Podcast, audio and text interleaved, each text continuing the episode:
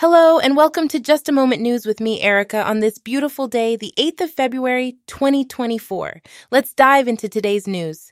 In the world of cricket, the Australian women's team suffered a surprising defeat to South Africa, marking the first time they've lost a one-day international to the South African side. It was a historic match, with Marizanne Kapp leading the South African team to an eighty-four run victory at North Sydney Oval.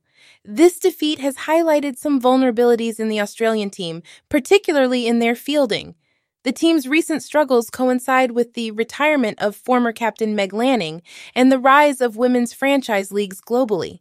The upcoming matches will be a true test of the Australian team's resilience and adaptability.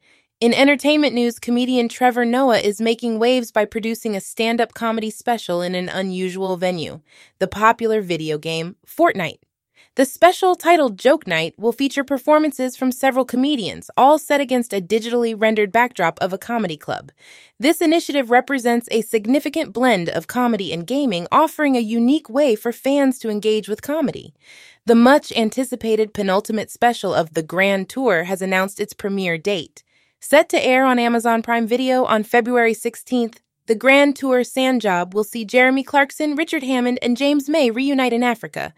The special follows their journey in cheap modified sports cars across the challenging terrain of Mauritania. In anticipation of the twenty twenty-four State of the Nation address in Cape Town, the South African Air Force is set to display its aerial prowess. Two Saab Gripen fighters from Two Squadron will take part in the Sone Flypast tradition, also serving as an opportunity for additional training sorties across the Western and Southern Cape regions.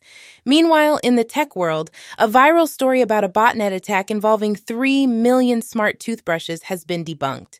The initial report, which suggested that these toothbrushes were involved in a distributed denial-of-service attack in Switzerland, was based on a misinterpretation of an article discussing the general issue of insecurity secure Internet of Things devices. Cybersecurity firm Fortinet clarified that the mention of toothbrushes in DDoS attacks was merely hypothetical. Disney is making strategic moves to embed itself deeper into American pop culture.